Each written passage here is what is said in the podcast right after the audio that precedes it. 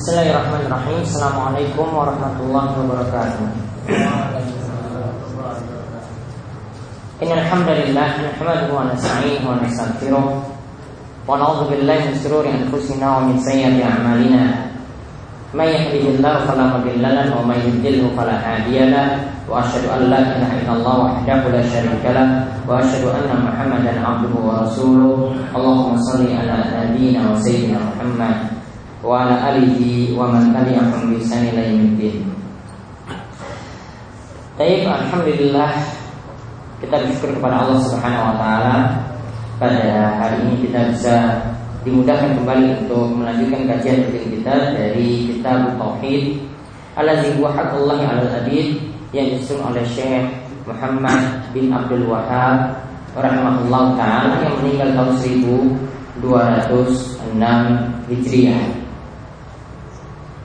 InsyaAllah kajian untuk hari ini cuma kitab Tauhid saja ya. Tidak ada kajian fikih. Nanti bagian kajian fikih insyaAllah akan kita bahas kembali minggu depan. Pada kali ini insyaAllah kita akan membahas satu bab yang penting yang menjelaskan bagaimanakah ketaatan kita kepada para ulama, bagaimanakah kita mengikuti para ulama dalam kita itu beragama. Ya, bagaimanakah kita mengikuti para ulama dalam kita itu beragama. Saya membawakan masalah ini ada kaitannya dengan tauhid, ada kaitannya dengan pembahasan kita yaitu tentang masalah tauhid. Karena yang namanya mentaati ulama itu bisa menjadi suatu ketaatan yang bernilai ibadah. Sehingga ketika ada yang menghalalkan yang haram atau sebaliknya mengharamkan yang halal lantaran mengikuti ulama tersebut ya, maka orang itu bisa terjerumus dalam syirik dalam ketaatan, bisa terjerumus pada syirik dalam ketaatan. Nah, disinilah yang dibawakan oleh Syekh. Beliau membawakan bab man ata'al ulama wal umara fit tahrim ma ahalallah au tahlil ma harramahu faqad ittakhadhum arbaba min dunillah.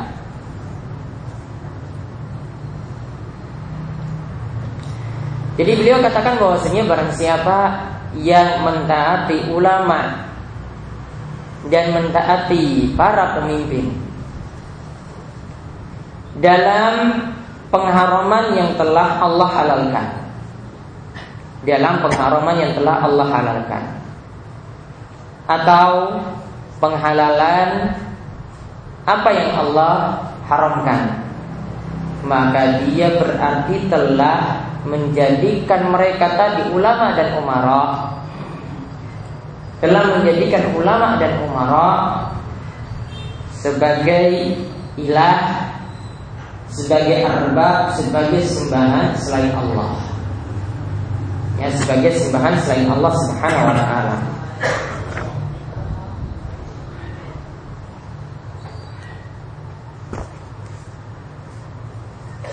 Padahal dalam masalah ketaatan, jika jelas dalam suatu masalah hal ini Allah itu halalkan atau dalam masalah ini Allah itu haramkan ya, maka kita wajib mentaati apa yang sudah ditetapkan tersebut.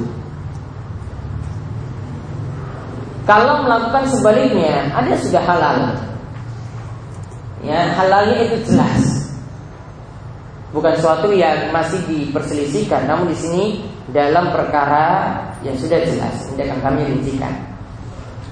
Maka kalau itu sudah jelas, maka kita cukup menurut pada dalil. Halnya tadi kita menurut pada dalil. Kalau ulama berkata itu halal juga, kita cuma mengikuti dalil tersebut dan ulama cuma menguatkan saja. Kita tidak mentaati ulama tadi. Namun yang kita ikuti itu adalah dalil ulama sebagai penerang, penunjuk ya, pengarah untuk memahami dalil tersebut ya. Begitu juga dalam masalah pengharaman juga demikian Dan dalam masalah pengharaman juga demikian. Jika ada sesuatu yang sudah Allah itu haramkan, kemudian ada ulama lagi menguatkan itu haram berdasarkan dalil ini, maka ulama tadi cuma jadi petunjuk. Yang kita taati itu adalah mengikuti dalil.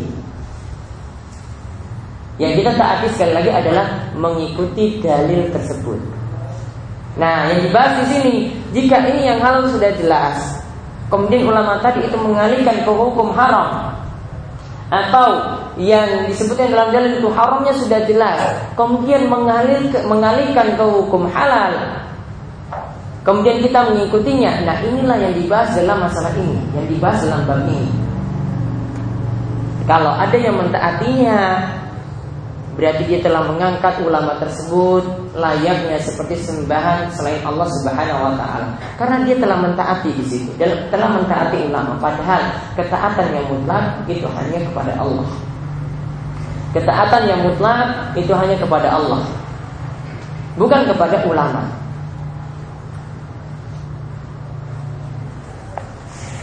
Jadi di sini sebagaimana ya, di sini sebagai penjelas tentang masalah ini. Di sini Syekh Sholeh Al-Syekh itu menjelaskan bahwasanya tugas ulama yaitu tabyinu ma'ani ma anzalallahu jalla wa ala ala rasulih. Yaitu tugas ulama, perhatikan tugas ulama itu adalah untuk menjelaskan maksud-maksud Allah pada Rasulnya. Ayat ini maksudnya apa? Lihat dari hadis, lihat dari perkataan-perkataan sahabat yang lainnya. Mereka menerangkan ke tengah-tengah kita. Itu tugas ulama terlebih dahulu seperti itu. Jadi memahamkan kita dalil. Lalu dikatakan oleh Syekh Sholeh Al-Syekh, "Walaysat wazifatuhum allati udina lahum biya fi syari'a yuhillu ma yasha'un." Al-Harimu Mayasha'un. Syekh mengatakan ulama itu tugasnya bukanlah ya untuk mengizinkan sesuatu yang haram itu dihalalkan, atau sesuatu yang halal itu diharamkan seenaknya saja. Bukanlah itu tugasnya. Seenaknya saja dia halalkan, seenaknya saja dia haramkan, bukan. Tugasnya dia itu menjelaskan dalil. Jadi ada dalil dulu baru dia jelaskan. Kalau tidak ada dalil tidak boleh. Ya, kalau tidak ada dalil tidak boleh, kecuali itu dalam masalah ijtihadiyah. Ya, masalah-masalah kontemporer misalnya di masa Nabi shallallahu alaihi wasallam tidak temukan seperti itu. Apa hukum uang kertas? Ya, maka para ulama turunkan dari dalil yang ada. Ya, pemahamannya seperti ini. Uang kertas juga ada zakatnya. Uang kertas juga nanti kena hukum ribanya. Itu ada ijtihadiyah, ya, ijtihadiyah dalam masalah ini. Namun tetap kita menimbang-nimbang ya, kalau dalilnya kuat maka itu wajib diikuti. Ya, sekali lagi berarti tugas ulama itu menjelaskan dalil, bukan menetapkan ya sesuatu tanpa dalil. Ya, jadi mereka bukanlah tugasnya seenaknya saja menetapkan ini halal, menetapkan ini haram. Yang benar apa? Mereka bisa menetapkan halal dan haram itu berdasarkan dalil. Ini berarti apa? Tidak semua perkataan ulama bisa kita terima. Ya, sekali lagi tidak semua perkataan ulama yang bisa kita terima. Misalnya kita pernah dahulu membahas dalam Matan Al-Ghayah wa Taqrib. Al-Qadi Abu Suja itu mengatakan bahwasanya tidak boleh seseorang ketika buang hajat menghadap matahari atau rembulan. Ya, kenapa? Karena itu bagian dari ayat-ayat Allah Subhanahu wa taala. Sekarang masalahnya, kalau kita seperti itu praktekkan seperti ini, ya, praktekkan maka berat. Ya, karena ketika kita buang hajat, perhatikan kita ketika buang hajat, yang tidak boleh kita menghadap saat buang hajat itu menghadap kemana? Ke arah kiblat atau membelakanginya. Berarti kalau di Indonesia barat dan timur, berarti cuma bisa menghadap ke utara dan selatan. Nah sekarang coba kalau kita posisinya arah kiblatnya itu utara dan selatan. Ya utara kita menghadap kiblatnya lah, atau selatan kita menghadap ke selatan, membelakanginya berarti ke utara. Berarti kita menghadap kemana? Barat dan timur. Kalau tidak bisa menghadap seperti itu, kita mau menghadap kemana? Iya kan? Karena dia akhirnya menghadap ke arah matahari. Jadi masalah. Ini istilah dari sebagian ulama Syafi'iyah. Karena berdasarkan ada hadis yang menyebutkan seperti ini, namun pendalilannya tidaklah tepat. Perkataannya tertolak. Ya, perkataan atau ijtihadnya itu tertolak karena bertentangan dengan dalil yang lainnya juga. Ya, tidak bisa diikuti. Bertentangan dengan dalil tidak bisa diikuti. Beda kalau perselisihannya masih kuat. Misalnya dalam mazhab Syafi'i, ya, menyentuh perempuan wudu batal. Ya kan? Dalam mazhab Syafi'i menyentuh perempuan wudu batal. Ya. Sebagian yang lain, ulama yang lainnya mengatakan wudu tidak batal sama sekali. Ada yang bersifat pertengahan juga sebagaimana menjadi pendapat dari Syekh Sholeh Al-Fauzan, ya, bersifat pertengahan. Kalau dengan syahwat baru batal. Tidak dengan syahwat tidak batal. Ini dari, masih dalam tataran ijtihadiyah. Artinya, kalau ada yang mengikuti pendapat itu, pendapat Syafi'iyah misalnya, ini itu perempuan itu batal. Kita yakini bahwasanya, wah dalil katakan demikian, kalau saya pemahamannya demikian. Ulama Syafi'iyah berbeda lagi. Tidak bisa kita paksakan ya pendapat kita itu kepada mazhab Syafi'i. Ya, tidak bisa. Ini pemahamannya berbeda masing-masing. Dia mungkin cenderung kepada dalil yang ini, ya, yang Syafi'iyah cenderung pada dalil yang ini, kita lebih cenderung pada dalil yang mengatakan tidak batal. Ada ulama jadi kompromi, jadi tengah-tengah, ya dengan syahwat itu batal, kalau tidak dengan syahwat ya tidak batal. Ini dalam masalah ijtihadiyah beda. Di sini bukanlah maksudnya menghalalkan dan mengharamkan sesuatu hukum itu dalam hal ini bukan. Kalau ijtihadiyah itu masih bisa ditolerir. Ya. Tarawih sebelas atau dua puluh tiga. Syekh Al-Albani ngotot dengan pendapatnya sebelas karena Aisyah itu mengatakan Rasulullah sallallahu alaihi wasallam tidak pernah mengerjakan sholat malam itu lebih daripada sebelas rakaat. Jumhur ulama tidak memahami demikian. Mayoritas ulama tidak memahami demikian. Mayoritas itu katakan bahwasanya yang dilakukan oleh Nabi sallallahu alaihi wasallam bukan batasan. Maka Umar berinisiatif memerintahkan Ka'ab untuk memimpin sholat jamaah, sholat tarawih, suruh pimpin dua puluh tiga rakaat. Umar keliru kalau begitu? Tidak, Umar tidak keliru. Karena apa? Umar maksudnya ingin menyamai Nabi sallallahu alaihi wasallam juga, namun bukan dalam jumlah, bukan dalam kuantitas rakaat, bukan dalam jumlah. Namun Umar ingin menyamai Rasulullah sallallahu alaihi wasallam dalam kualitas, biar rampungnya juga sama lamanya. Yang berdirinya kita buat ringkas-ringkas, selesainya juga sama dengan Nabi. Dua puluh tiga sama dengan sebelas. Ya, dua puluh tiga sama dengan sebelasnya Nabi. Apa yang dikejar di situ? Ya, kualitas. Dan semua sepakat bahwasanya mengejar kualitas itu lebih utama daripada mengejar kuantitas. Kita mengejar lamanya itu lebih bagus daripada cuma sekedar mengejar jumlah. Maka jangan heran kalau di Saudi Arabia, Masjidil Haram, Masjid Nabawi, berapa jumlah rakaatnya? Kalau kita lihat ketika di T V, dua puluh tiga rakaat.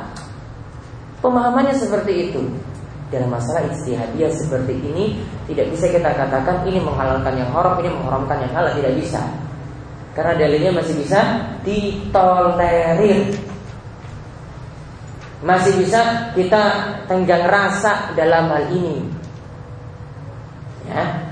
Ini bahkan yang sebelas tadi, yang ngotot dengan sebelas itu menyelisih jumhur, mayoritas ulama, menyelisih jumhur, ya. Ulama manapun katakan selalu dua puluh tiga, ya. Ulama manapun katakan selalu dua puluh tiga, kecuali sebagian, ya, ulama yang lain yang menyelisih ini, ya. Yang mayoritas itu mengatakan dua puluh tiga rakaat. Namun di sini tentu saja dua puluh tiga rakaat di sini, ya, sholatnya itu bukan seperti sholat al-musik, sholat tubuh. Ya, Nabi sallallahu alaihi wasallam suruh sholatnya diulangi berulang kali. Kemudian dia mengatakan kepada Nabi sallallahu alaihi wasallam, "Wahai Nabi sallallahu alaihi wasallam, aku tuh tidak pernah sholat sebagus ini. Ini sholat yang paling bagus nih, cepat banter." Ini dia bilang itu sholat yang paling bagus. Setiap dia ulangi, ya, dia ulangi lagi. Irji, fa innaka lam tusalli. Ulangi karena kamu tadi tidak sholat. Dia ulangi lagi. Sholatnya masih sama seperti itu. Tidak ada tumaknina. Intinya tidak ada tumaknina dia. Yang namanya tidak ada tumaknina itu banter.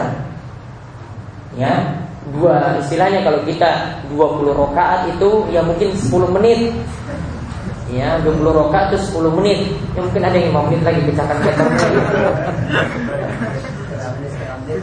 lima menit pecahkan rekor muri nanti kan. Mungkin masuk ini jamaahnya berapa pecahkan rekor muri lagi lima menit dua puluh. Gimana lagi banternya kilanya itu seperti apa? Itu ada alasannya juga loh itu. Karena kalau mobil itu bawa banter, bawa kencang itu nggak ngantuk, ya kan? Mungkin dia buat banter, buat kencang. Ini orang yang sholat ngebut. Nabi sallallahu alaihi wasallam katakan, fa innaka lam tusalli, irji, fa innaka lam tusalli. Ulangi sholatmu, kamu itu belum sholat. Ulangi sampai tiga kali. Terus dia katakan pada Nabi, wah Nabi, ini sholat saya itu sudah paling bagus ini. Gimana lagi kalau jeleknya itu? Itu paling bagus sudah. Nabi suruh ulangi, kenapa? Nabi jelaskan ini loh, kalau kamu sholatnya seperti ini urutannya. Kamu itu bertakbir, baca Al-Fatihah, rukuk dengan tumaknina, iktidal dengan tumaknina, sujud dengan tumaknina, duduk antara dua sujud dengan tumaknina. Tumakninanya gak ada. Berarti sholatnya itu cepat. Ya, jadi kalau kita bahas sebelas sama dua puluh tiga artinya sah-sah saja.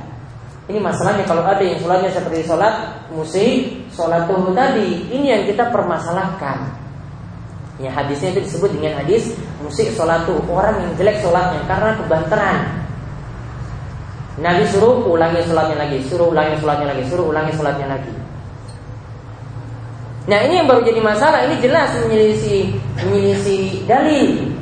Kenapa? Tidak ada tumaknina. Mazhabnya sendiri, mazhab Syafi'i itu perintahkan wajib ada tumaknina.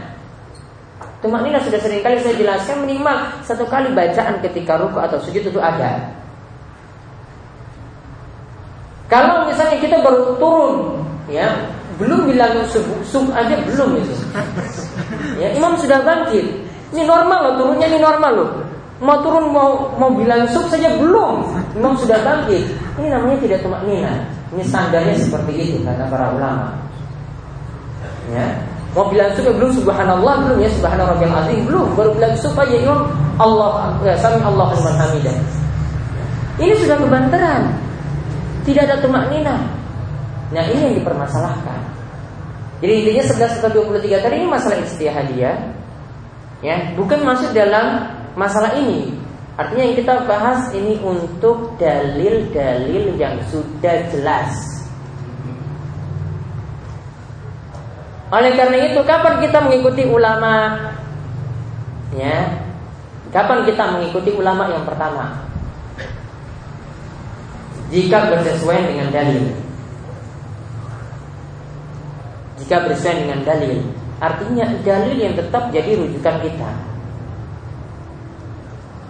Ya, dalil yang tetap jadi rujukan kita. Bukan kata ulama tadi. Ulama cuma tadi sudah jelaskan sebagai penerang, penjelas, penunjuk bagaimanakah memahami dalil. Titik. Dalil yang diikuti. Jadi kalau kita berarti ikuti dalil, berarti kalau ulama tadi itu menyimpang misalnya. Seandainya para ulama itu ibaratkan, seandainya ini. Ya, kita dalam mengikut dalam mempelajari kitab Tauhid ini.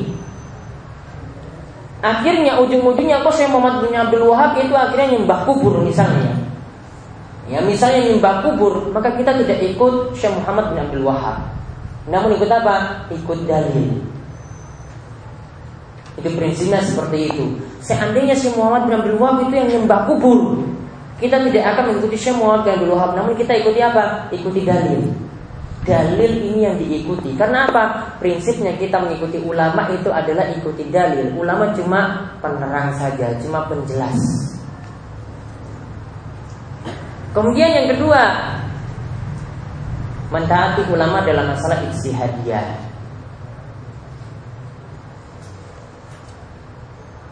Ya, dalam masalah ijtihadiyah. Karena merekalah yang paling paham dalil. Mereka tahu simpulkan itu bagaimana. Kita tidak bisa orang awam. Bagaimana memahami ayat ini, hukumnya apa? Ini, ini perintah. Tapi perintahnya ini wajib atau sunnah? Ya. Maka ulama yang jadi penjelas ini, ini ada dari pemaling yang lainnya. Perintah di sini tidak bisa jadi wajib, namun turun derajat jadi sunnah. Ulama yang jelaskan. Ya, ulama yang jelaskan seperti itu. Dalam masalah ijtihadiyah. Lebih-lebih lagi kita orang awam, atau di sini dalam masalah-masalah yang baru yang belum ada contoh-contoh sebelumnya. Maka sini ada ijtihad ulama.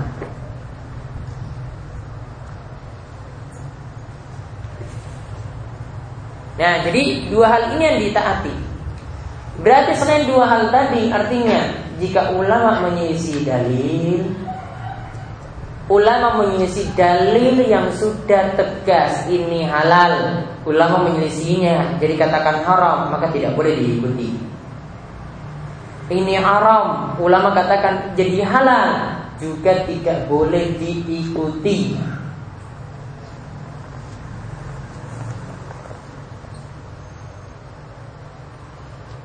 Kemudian dalam masalah ketaatan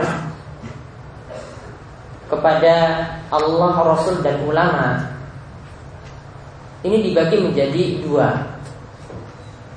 Ketaatan kepada Allah dan Rasul itu berdiri sendiri, ya. Ketaatan pada Allah dan Rasul itu berdiri sendiri.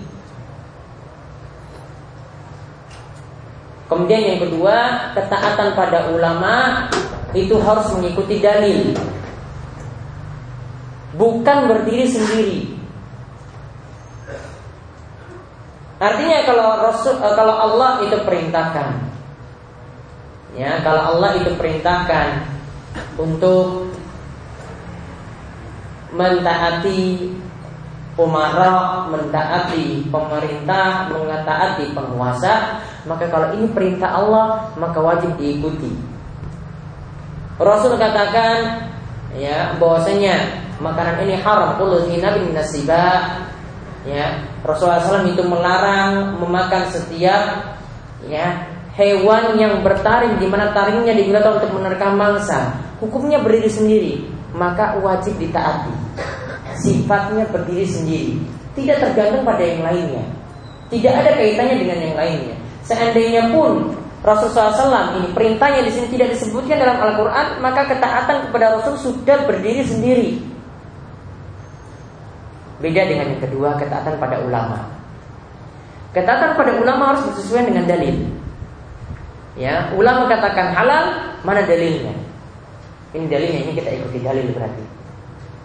Ya, tidak bisa tadi sebelum kata Syekh Sholeh, ya, tidak bisa orang mentaati ulama seenaknya saja. Ya, seenaknya saja pendapat ulama ini, wah ini ulama ini katakan haram, saya ikuti saja ini haram. Ulama ini katakan halal, saya ikuti saja itu halal. Ketaatan kepada ulama itu tidak berdiri sendiri. Ini sekaligus juga bukan merendahkan ulama, namun apa? Untuk menghormati ulama, karena mereka bukan lah orang yang menetapkan syariat secara khusus.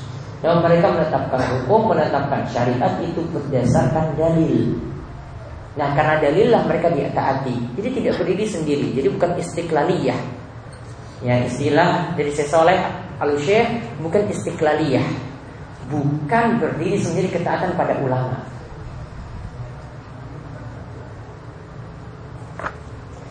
Dan Syekh Sholeh juga mengatakan dalam pembahasan ini, sebagaimana kami jelaskan di awal, ketaatan pada ulama itu adalah suatu ibadah.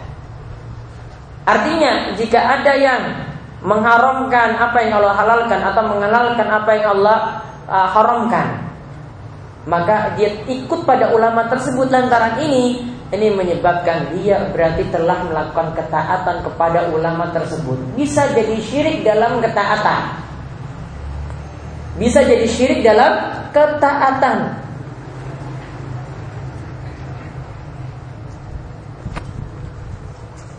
Maka Syekh Sholeh di sini, Syekh Sholeh Al-Syekh itu menjelaskan Ketaatan kepada ulama dalam penghalalan dan pengharaman itu ada dua tingkatan. Tingkatan pertama lebih parah daripada tingkatan kedua. Ketaatan pada ulama dalam penghalalan dan pengharaman itu ada dua tingkatan. Yaitu yang pertama, jika sampai mengganti ajaran. Haram dijadikan halal, halal dijadikan haram.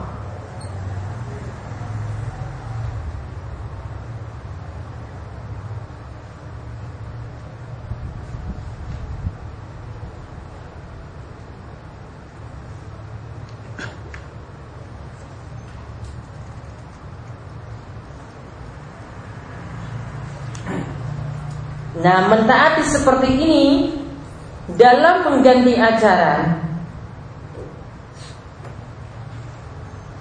itu dihukumi kufur dan syirik akbar.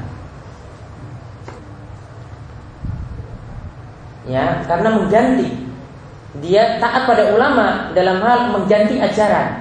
Halal dijadikan haram, haram dijadikan halal, kufur akbar. Karena dia telah melakukan kesyirikan dalam ketaatan. Padahal ketaatan yang mutlak itu hanya milik Allah Subhanahu wa taala. Dalam menetapkan hukum itu hanya mutlak milik Allah. Kalau dia taat pada ulama setelah ajaran itu diganti. Nyata ini dalam dalil yang sudah jelas. Ya, dalam dalil yang sudah jelas, maka ketaatan ketika itu jadi dihukumi kufur dan syirik akbar.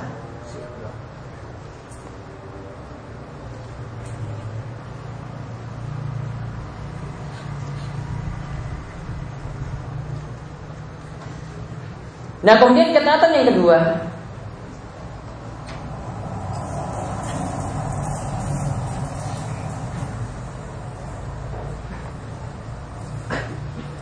ketaatannya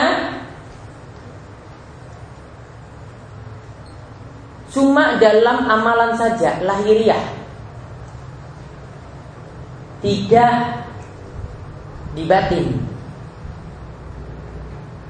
Artinya keyakinan dia yang halal tetap halal, yang haram tetap haram. Namun dia ikut ulama, ya, dia itu ikut ulama dalam rangka bermaksiat.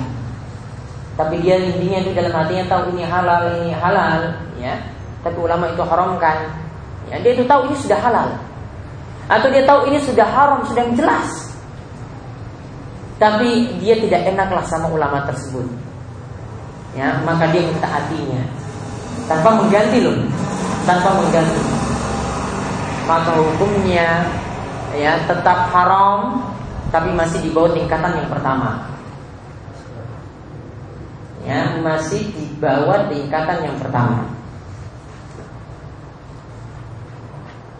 Intinya ketaatannya itu dinilai maksiat.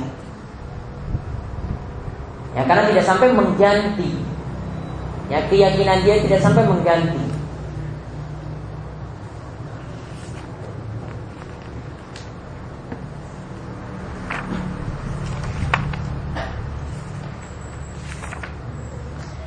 Nah, sekarang setelah kita melihat penjelasan ringkas seperti itu yang kami ringkaskan dari Syekh Sholeh Al-Syekh dalam penjelasan kitab Tauhid. Nah, di sini Syekh Muhammad membawakan tiga dalil untuk menjelaskan bab yang beliau maksudkan. Yaitu beliau bawakan perkataan dari Ibnu Abbas radhiyallahu anhuma, yushiku an tanzila alaikum hijaratun minas sama. Hampir-hampir saja kalian tertimpa hujan batu dari langit. Akul, aku tadi katakan, qala Rasulullah sallallahu alaihi wasallam, Rasulullah sallallahu alaihi wasallam itu bersabda, wa taqulun, namun kok kalian itu katakan, qala Abu Bakar wa Umar. Kok kalian kok tega mengatakan, iya namun Abu Bakar dan Umar mengatakan demikian. Lihat Ibnu Abbas dalam hal ini sebenarnya membicarakan tentang masalah haji.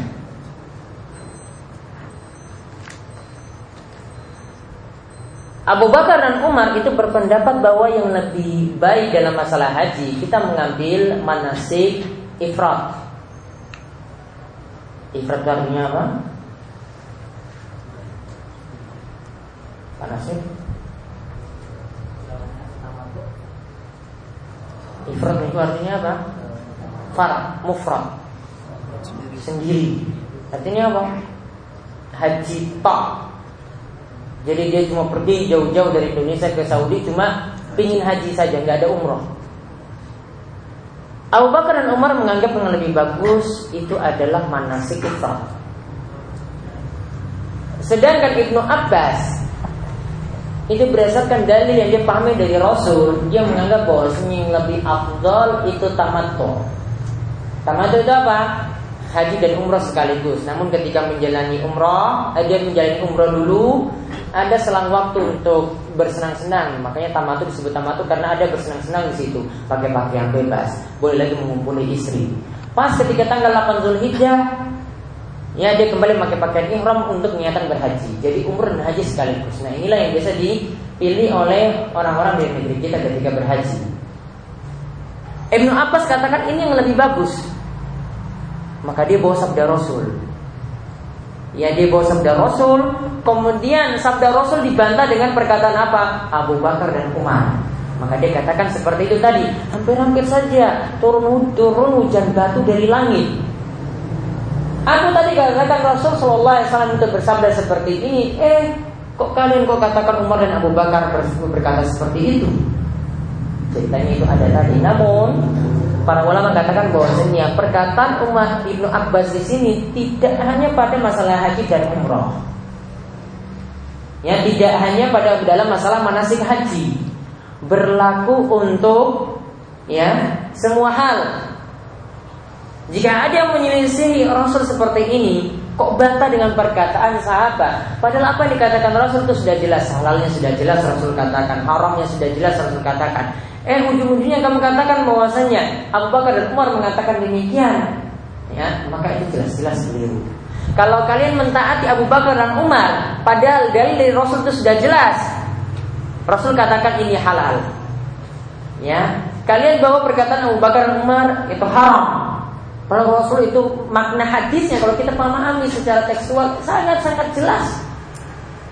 Namun dipahami sebaliknya, maka termasuk dalam bahasan kita ini mentaati ulama dan umara dalam menghalalkan dan mengharamkan sesuatu yang sudah Allah tetapkan halal dan haramnya.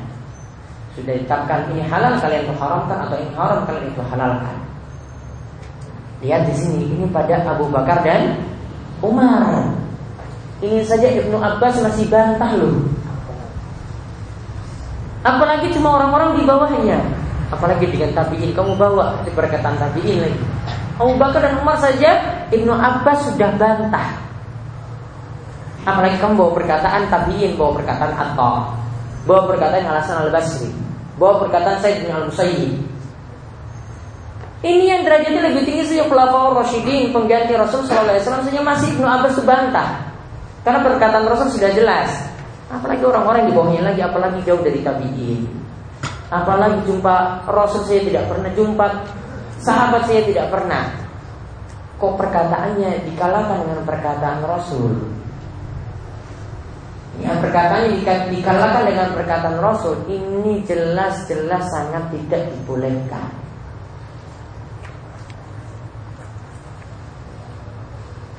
Kemudian lihat lagi perkataan dari Imam Ahmad bin Hanbal. Imam Ahmad itu mengatakan ajibtu liqaumin araful isnada wa sihhatahu. Aku itu begitu kagum dengan segolongan orang, dengan suatu kaum. Mereka itu tahu sanad-sanad hadis, tahu juga kesahihannya. Tahu hadis ini sahih berdasarkan sanad-sanad tersebut. Lantas yadhabuna ila ra'i Sufyan. Sudah terang benderang hadis tersebut sahihnya, kok masih beralih kepada perkataan Sufyan. Apa yang dimaksudkan di sini? Sufyan Ats-Tsauri. Ya, diberikan tambahan Sufyan Ats-Tsauri.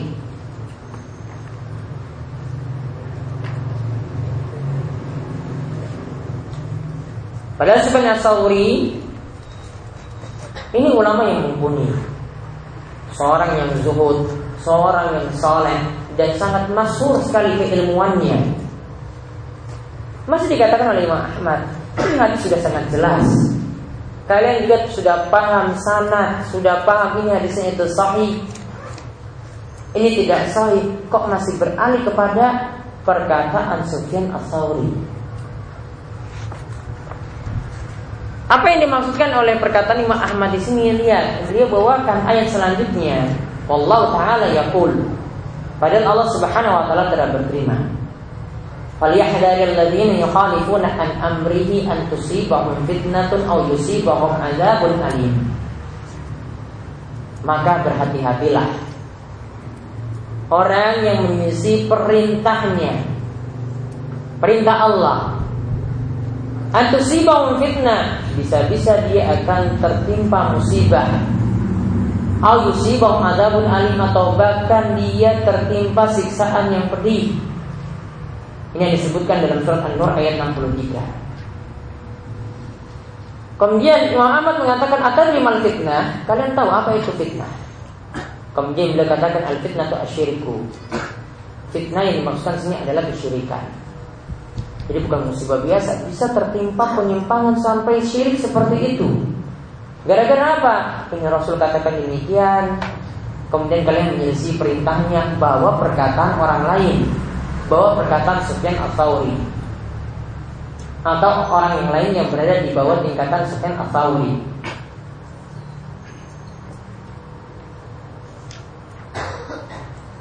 Nah lihat, al-fitnatu asyirku, kata Imam Ahmad, la'allahu idza radda ba'da qawlihi ayyaqa'a fi qalbihi shay'un nazai fa yahlik.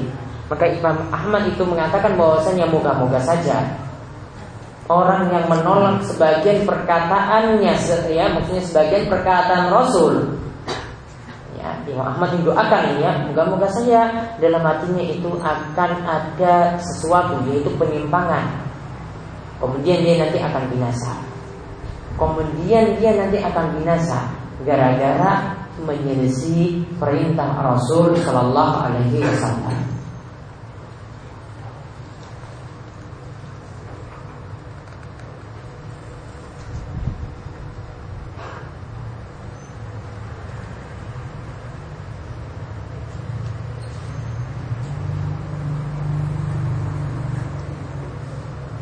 Maka ayat ini, kata Syekh Sholeh Al-Syekh, beliau katakan bahwasanya siapa saja yang menolak sebagian hadis Nabi Sallallahu Alaihi Wasallam lalu beralih kepada perkataan yang lainnya, perkataan sahabat atau perkataan tabi'in atau perkataan orang di bawah itu, yuksha alaihi ayyu'aqab, maka sungguh khawatir dia nanti akan tertimpa siksa.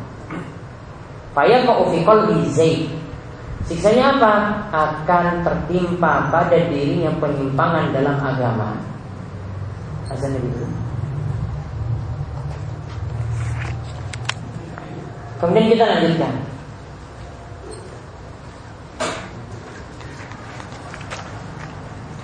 Jadi intinya untuk perkataan Imam Ahmad tadi, dan dia membawakan dari dalam surat An-Nur ayat enam puluh tiga.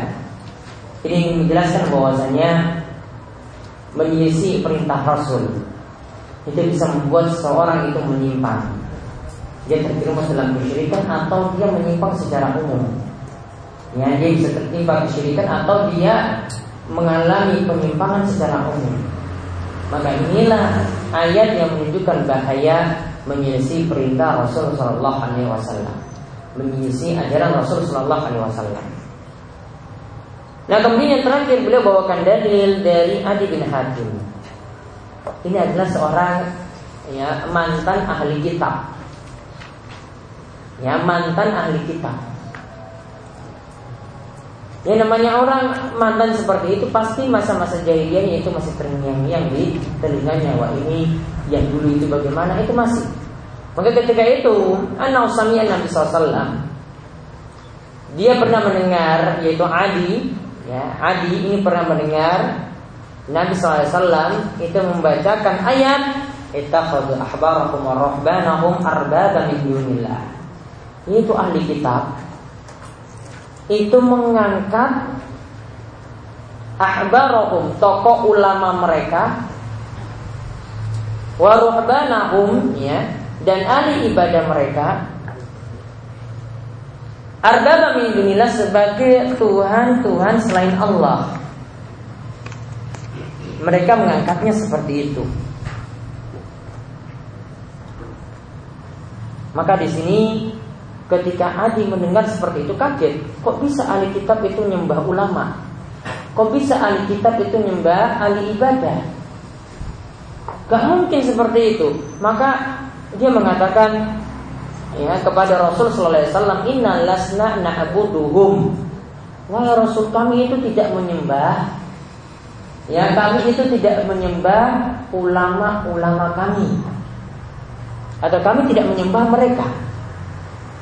Kemudian Rasulullah sallallahu alaihi wasallam itu balik menjelaskan, "Alaysa yuharrimuna ma halallah fatuharrimuna." Bukankah kalian telah mengharamkan apa yang telah Allah halalkan? Ya, fatuharrimuna, maka kalian itu mengikuti ulama tersebut dalam pengharaman. Padahal Allah sudah halalkan. Wa yuhilluna ma haramallahu fatuhilluna, dan kalian itu menghalalkan apa yang jelas-jelas Allah itu haramkan. Kalian menghalalkannya lantaran ikut ulama tersebut. Kemudian ketika itu faqultu bala, Adi pun mengatakan, iya betul wahai Rasulullah, kami memang kelirunya dalam hal itu. Maka Nabi katakan, fakilka ibadatuhum, ketaatan kalian pada ulama seperti itu adalah ibadah kalian kepada mereka.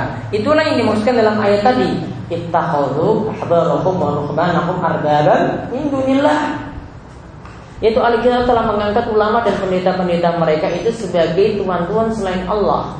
Itulah ibadah kalian, itu bentuknya seperti itu.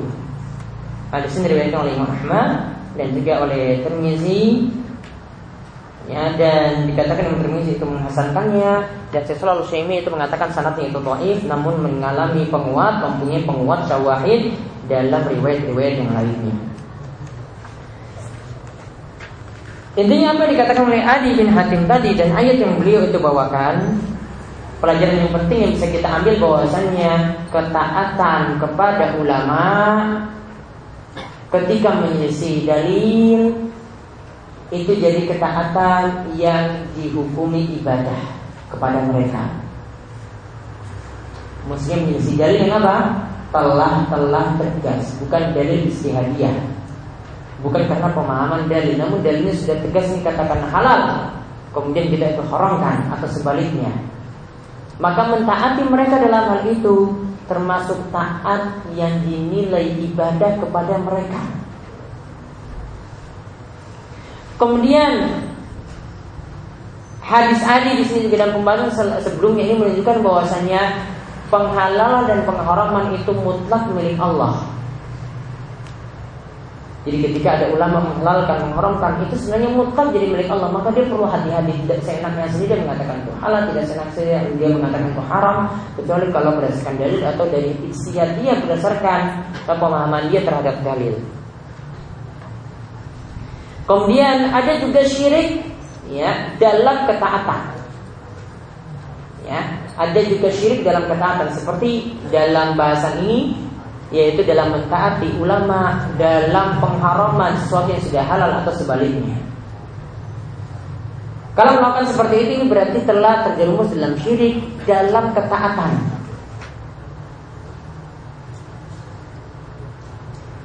Dan hadis ini juga jadi pelajaran bahwasanya, ya, ibadah itu sangat luas. Ibadah itu sebagaimana kata Syaikhul Islam Ibnu Taimiyah, ya, bahwasanya ibadah itu adalah ismun jami'un. Itu mencakup istilah yang luas. Likulli ma yuhibbullahu wa yardahu, itu mencakup setiap perkataan dan perbuatan yang Allah itu ridhoi. Ya, perkataan dan perbuatan, perbuatan taat itu juga termasuk ibadah. Ya, minal aqwal wal af'al, dari perkataan ataupun perbuatan, al-zahir wal batin, perbuatan yang lahir, perkataan yang lahir maupun yang batin. Ini namanya ibadah. Jadi ibadah itu bukanlah sholat saja yang kita lakukan, ya, puasa saja yang kita lakukan, sedekah yang kita berikan. Namun termasuk ibadah juga dalam masalah ketaatan.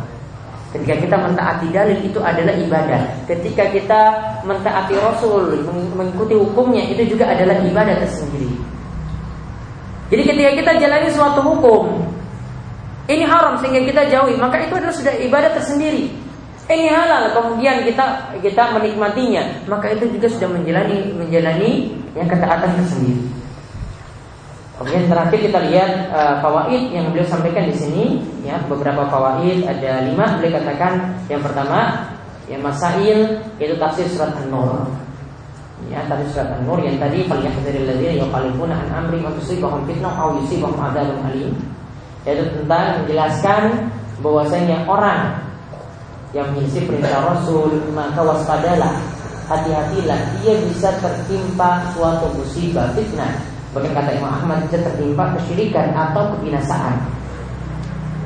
Kemudian yang kedua, tafsir surat Bara'ah. Tafsir surat Bara'ah yaitu surat At-Taubah ayat tiga puluh satu tadi. Bara'ah itu nama lain dari surat At-Taubah. Ya, bahwasanya di situ diterangkan tentang ketaatan kepada ulama dalam penghalalan dan pengharaman itu adalah suatu ibadah. Kemudian yang ketiga, peringatan tentang makna ibadah yang diingkari oleh Adi. Bahwasanya ibadah yang dijelaskan oleh Rasul, ibadah juga ini tercakup dalamnya adalah dalam masalah ketaatan. Kemudian yang keempat, permisalan Ibn Abbas dengan Abu Bakar dan Umar. Ya, kalau ada orang yang menyelisih perintah Rasul, dia ini misalkan seperti itu. Lihat perintah Abu Bakar dan Umar kok dikalahkan dengan perintah Rasul, ini kan sangat aneh. Begitu juga di sini adalah tamsil, permisalan juga dari Imam Ahmad dengan Sufyan Ats-Tsauri. Kalau ada yang mendengar eh, mendengar perintah Rasul, kalau dia meninggalkannya itu gara-gara perkataan Sufyan, maka ini juga sangat aneh. Kemudian yang terakhir, yaitu yang terjadi di zaman ini. Ya, bahwasanya kebanyakan ahli ibadah